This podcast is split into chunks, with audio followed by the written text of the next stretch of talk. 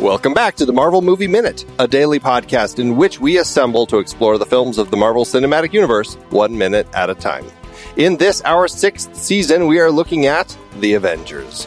I'm Andy Nelson from the Next Reel Film Podcast. I'm Pete Wright. You really think I'm pretty?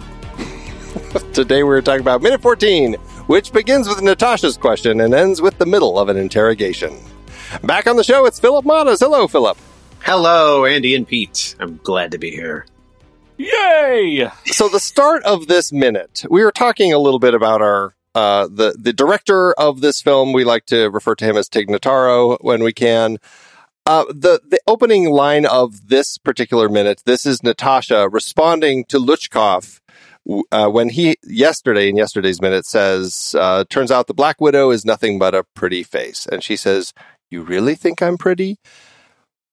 Is this the other part of the frustration people have as far as the way that our director would write his characters do you think because i'm i know we were like debating like what are the things that stand out in this scene that make it possibly problematic That's hard.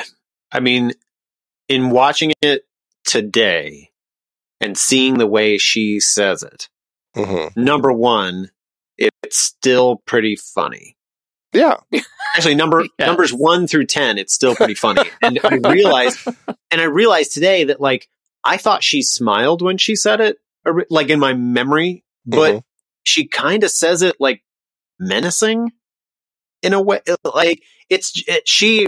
I so maybe my my thing coming out of this is like I'm giving Scarlett Johansson all the credit now. Where like there's ways you could have done that where it would have been more, you know, say Michael Bay to Megan Fox in the Transformers movie, and and this just seems like a I'm in control of you, idiot, like sarcastic response that I yeah. So I don't know if that quite answers your question, but that that's that's what I noticed today.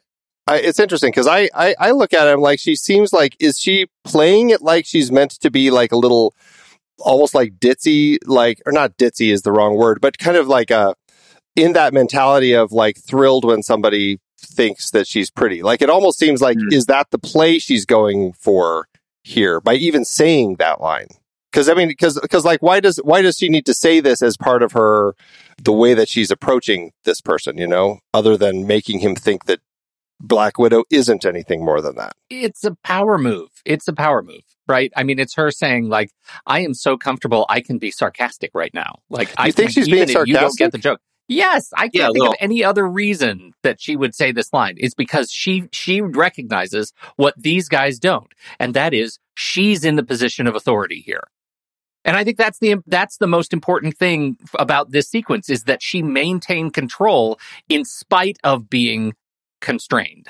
and and he just rattled off a bunch of like menacing things about you know like your information's outdated and here's all our loot and you're going to do this and I'm totally in charge and you know I just happened to mention you as just another pretty face and she was like you really think I'm pretty you know like yeah, just only thing she like gets. out she of that. does Yeah. not and she's also playing this guy so if she's playing this guy to keep i mean her words are eventually going to be like this moron's giving me everything it was like then she doesn't she shouldn't say you know like well what else have you been stealing she like distracts a little bit and disarms and Yeah, well, and I guess that's what I'm saying because obviously she's playing him here by acting this way, but it is a performance. She's very specifically responding in this way to his line, and so that's where, like, I I don't feel like the intention.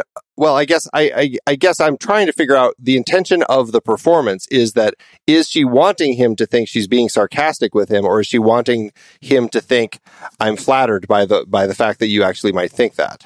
do you think that he's meant to read oh this is this is her being sarcastic now i think he's i think he's supposed to catch that she's being sarcastic now I think she is too, but this might give us a chance to talk about that often ignored subject of diegetic sarcasm. Uh, is this something that we as the audience are meant to hear as sarcastic, even as the Russian threat is meant to hear it as uh, something different? Hmm. Well, and that's that's what I think is interesting, especially on rewatch, because we know, especially on rewatch, how she's approaching this whole scene. The fact that she really is uh, c- in complete control of this particular situation, and as a viewer, first time viewer, we don't necessarily think that. And so having that knowledge certainly makes us realize how she's saying things, why she's saying things. But I, I just, yeah, because as I see his reaction to uh, to her comment there, I don't necessarily think that he's responding to this. She just doesn't know when to quit. Like she just keeps uh, being sarcastic and saying these things, but she doesn't realize that we have her in. Uh, you know, we're going to pull her teeth out or whatever. You know, and so I, I like the way that you defined that, though, Pete. Yeah, and I, I, um, I guess my vote. I'm still falling down on what do you say, diegetic sarcasm, Be- Diegetic sarcasm, yeah. because he's played this move of saying, you know, your information's outdated and whatever, and I'm in charge, I'm in charge, I'm in charge, and it doesn't rattle her. So then, and she displays that. So then his response is like, okay, well then we got to go over to the neatly placed out torture tools and Yeah. and get those, you know. So I, I I think he is. I think she is honestly. If you can honestly be sarcastic, I think she's honestly doing that. in that moment. well, and how much, uh, like, how much do you feel like the the team here is has decided? People who see this movie, if you are a first time viewer, then maybe you'll have one experience. But our expectation is when you see Natasha Romanoff, you will know the levels of ass which she can kick because you've seen her do it before. Mhm. Yeah, and and having seen Iron Man two, anyone who's been following the Marvel Cinematic Universe knows that they know she Yeah, can take she these people down. Unwavered. Yeah. So yeah, I mean, I I, I definitely I think that uh, you're both convincing me of all of this because I I just at the start of this with this particular line. It did make me question some things, but maybe that's more to my question about the director using this particular response as the choice that he used in scripting this. Um, Mhm. That likely is perhaps one of those elements that people question. It's like putting her in this in this place where she's going to say a line like this, which makes her seem less than of a character. But I don't know. Maybe I'm just maybe because of the director and uh, his approach to women, I end up reading more into this than I should. Yeah, I, I think that's it. What was the Jennifer Lawrence movie where she was literally a Russian spy who used sex to kill her targets? Red Sparrow. Red Yeah. Sparrow. Like it. This Not is, Black Widow. This is Red Sp- not Black Widow. Red Sparrow. This is Red Sparrow, and that is not problematic. And you know what I mean? Like that's the what we were talking about earlier in the week. It was like the the the benefit and the curse of of hindsight and context. Yes. This is this is an action sequence that plays well of somebody in a position of of both sexual and physical authority, and it, over the course of three minutes, we get to see her dominate uh, a bunch of visibly powerful men, and that is exciting. It is titillating. It is powerful. It is all of those things at once, and only through the lens of the Tig Notaro factor do we get creeped out by it. I think that's the I think that's the the thing that I where I come down on it. it's funny too. I, I, I guess we're always going to be doing this, but how much like you give the credit to the director, or how much how much the directors like what we know about them, in this case him, how we apply it to the movie. And I'm not saying that there isn't threads in there, but it is funny that like I guarantee my 13 year old has no idea about any of that stuff with Tig Notaro and that he is just like, that scene's great. You know, Yeah. it's like Now, taken on face value. It's great. It's great. And you know what? I've never once had a problem with my daughter, who when we first saw this was of that age. And uh, I never had a problem with her seeing it. And she thinks Black Widow's a badass. Like that's exactly what we want out of that is a heroic figure that she can follow and see get out of scrapes and troubles. Um, and, and the fact is Scarlett Johansson portrayed the character this way and made some choices. And, um, like if we were just pulling apart a psychic barber, it'd be your fault.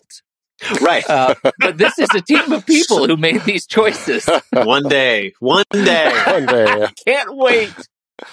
on the page by page analysis. Yeah. podcast. Yep. That's wow. Now, now you now you're talking fonts. Now, Yeah. really going into it. I don't know if there's really any answer that any of us are going to come to, but I do think you know it, these are valuable conversations to have with these minutes, and I think it's it makes for an interesting uh, just discussion to kind of get a get a Oh, read of all of this. Yeah, it's what it's what we're thinking about it now too. You know, like Yeah, you can't right. help but have it come up because it, it, it's also I've been thinking a lot lately about you know like the sort of like power fantasy that people give to directors, auteur theory, all that stuff, and how easy it is or can be to say like, you know, this movie's great because he's great. You know, like, I mean, it it gets it's first of all, it's you know wildly reductive, but number two, it's like I'm sure he contributed something, some good things to it. It sounds like he also did some not so good things to it. But there's a lot of people who went into this that made this movie work. It, like if if they didn't show up, then you know it, it doesn't work. So it some of this discussion is healthy in that way to be like, no, don't don't assign everything and all responsibility to one usually dude Yeah. because historically that is not working out so we should we should try to value value uh, you know the efforts of people and try to weed out creeps and and that kind of stuff i don't know i'm Yeah. losing my train yeah. of thought on that, uh, that i i appreciate the discussion and, and I think you, you know we get like so we're we spend so much time sort of thinking through all these things that we I, I want to make sure we get back to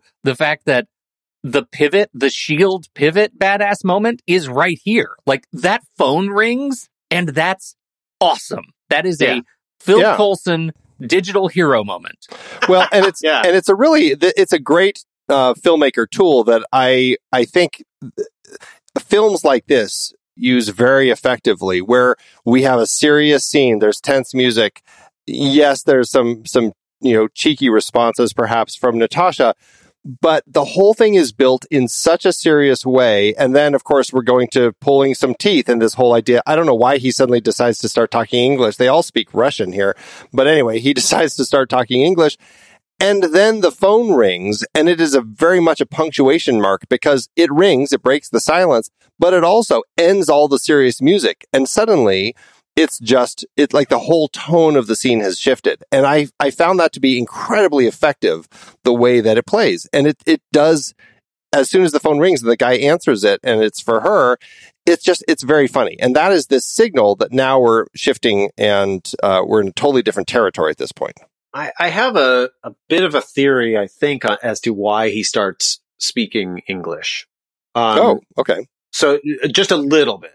Uh, And most of it is like the writers and performers and the movie makers. But I think number one, that that last line is really good. You know, Mhm. that punchline of you may need to have you may have to write it down is is great. And it probably plays better hearing it rather than reading it. right Number two, in universe, it also shows us that in a minute, you know, Natasha's going to be speaking English. This guy's going to hear you. yeah So that is the last time that we think, oh my God, you know, watch out what you say. But in a, right, but in a couple seconds, she's going to tell this guy, she's an open book because this guy can't do anything to her. And like, I'm going to tell him everything I'm going to do to him. And he's like, I didn't tell her, eh," you know, like he's clearly, it, so it's, it's like the last, it's like a fake power play in the moment that then sort of allows us to be like, you know, we're in English the rest of the time because it doesn't matter. Your, your part in this story is about to be over. it's that written element where it does feel written, but to your point, it makes perfect sense for the script. Like we want to have that Yeah. shift because we need to know that he understands English for this whole conversation that's about to take place. Right. Right. And it's that that roller coaster between action, drama, intensity, emotion, comedy. Yes. We're at the phone rings and we're at comedy now. Yeah. And uh, I'm I'm yeah. Once we hear too. Coulson's voice, Yeah. especially, it's like yeah, Coulson. a, he. I'm surprised he doesn't just drive around in a clown car all day long. well, well, clown Acura. Clown Acura. Is that what you said? Clown Acura. That's very good. he's always been very much like a comedic character through the films up to this point. You know, this is what his fifth appearance in the MCU. Is that right? Fourth appearance, I guess. And Yeah. um, it's always been kind of this um, this schlubby guy who's kind of like helping Shield, and he's the one who gets sent out to go go you know go figure out what landed in the middle of the desert. You know, go Yeah. go wrangle Tony Stark or whatever. Like he's always this guy, and and so uh, the start of this film actually has been a little bit of a surprise, seeing him in the thick of of action for a change. Um, but this kind of goes back to what we know of him up to this point because we didn't have a TV show yet, and so here we're getting this this thing where he's on the phone and it just plays very funny as he kind of tells him, you know, hey, give me the give the uh, the woman the phone because otherwise we're going to you know blow up your whole block, and it just plays so funny. it's it's really good. It's it's fantastic. Um, I have a I have a question for the panel. D- did he say he says the address of where they are? Is it Zelensky Plaza? It's Solensky. Zelensky. Oh, okay. I was gonna say talk about your that would have modern been Yeah, readings. right? I'm like, whoa. Uh, okay, then withdrawn. Um, but yeah, he's Coulson's great, and I forget the actor's name, but he, it's fun to see him. I don't know if I would use the word schlubby, but I do yeah, get maybe the it's the feeling. wrong word. I do get the yeah. I, I know what you're saying though. Is like he's not a barrel chested action star. He looks like a put together dad who works an actuarial job that happens to be on a helicarrier surrounded by superhumans. You know, That's like exactly it. and, and right. he's completely unflappable. He, you know, like he, like everybody else in Shields, is like, well, we got, we're 10 steps ahead of everybody. So just please make my day easier by giving this.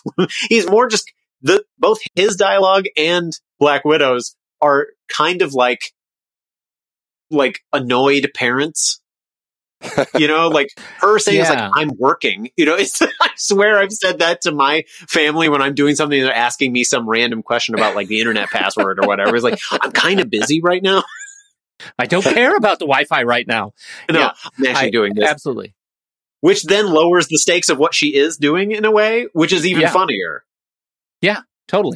and this, This, goes precedent. precedent. and this goes to you know uh, that old uh, the old Whedon twist of that gender uh, expectation that we have of how a scene like this is going to play, and this is something that over the course of his career, you know, we kind of mentioned this in yesterday's episode that he's very well known for the way that you would play with uh, what we expect in kind of the role of gender.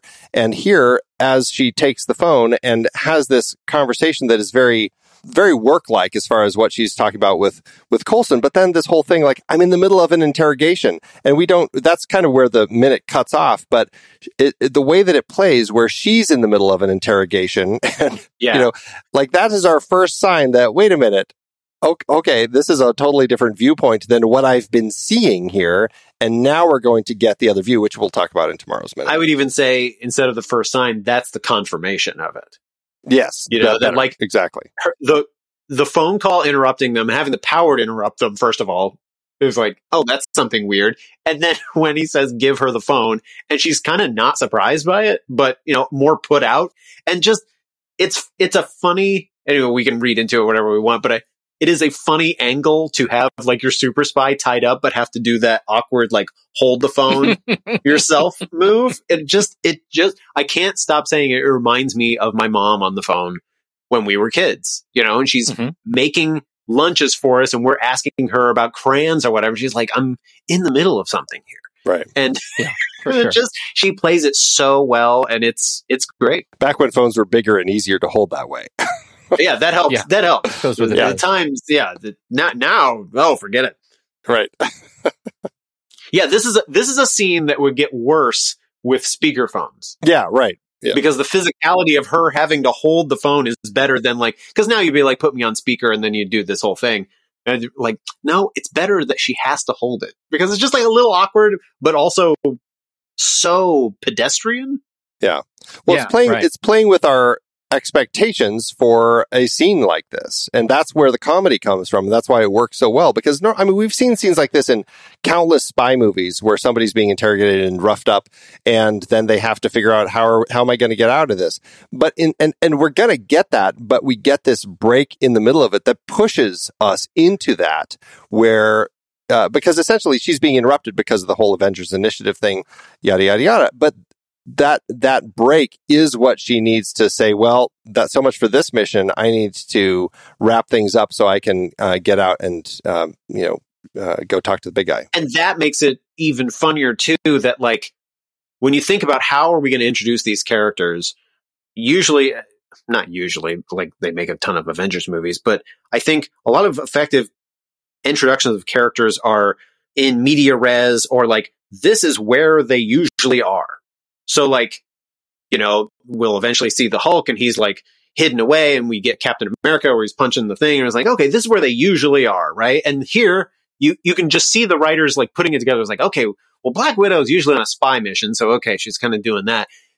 But we don't have a lot of time to explain that spy mission, so why don't we set it up really heavy to immediately deflate it and just get on with our lives? And the get on with our lives is the extra punchline to be like, she could have killed these guys in any moment. But the fact that she got interrupted, was like, ah, I gotta, no, fine, I'll dispatch these guys real easy. Is, is, is great. And, and so I like, I like that sort of screenwriting economy to be like, well, you know, here's who she is in terms of where she normally is. And then we're going to get a real display of who she is, how she deals with those situations. And that's her introduction. Yeah, right, right. Yeah, all at once. Very efficient. And, eh, you know, we, we introduced Infinity War two minutes ago. We're introducing the building the team sequence already here. Yeah. And uh, because we've, we started with Coulson finding her and now she's going to go find someone else. And, uh, I, I think that's, you know, now we're into the, the full on sort of Ocean's 11 tropey. Let's build everybody together. And, and that starts with these minutes of her in action. Give give them something exciting to do. Get with the phone call. Yeah. Yeah. Yeah. It all starts with this phone call. Well, that's a good place to wrap up today's minute. We uh, will get to finish this uh, scene tomorrow as and see how it all plays out. So let's call it quits. And uh, Phillip, tell us again about uh, about this psychic. about the psychic psychic who cuts hair and solves mysteries. Uh, Yes. Yeah, my, my my mystery novels are for sale. Uh, they are in the Psychic Barber Mysteries series, the only one I know of. I thought you were going to say the psychic barber, the psychic barber mystery aisle. Very small section in Powell's. yeah. yeah, look for them where all Yeah. those mystery psychic barbers are sold. Um, uh, yeah, the second one, um, the homicidal hairstyle of the viral video vixen, uh, came out earlier this year. Um, and uh, the first one I, I dealt with uh, sort of like Los Angeles politics and and schools and stuff like that. And the second one, she uh, gets involved with the viral video industry as as someone has gone missing. And yeah, you can find those. Uh, and they'll have links for my name. I, I always feel weird telling people, first of all, how to use Google, but second, my name, my name is never spells like it sounds or sounds like it spells. So look at your show notes and then click on me and then, then you'll be set. These guys will take care of you. There you go. And uh, you know, if you're not seeing the show notes in your app or in whatever podcatcher you're listening to, definitely check the website. We always make sure they're Yeah. there. So, all right. Well, that's it for today. We'll be back tomorrow to wrap up the week with minute 15. So, uh, Pete, thanks as always. Hello? Andy's still talking. Until next time, true believers. Did I freeze? Andy's totally frozen and silent.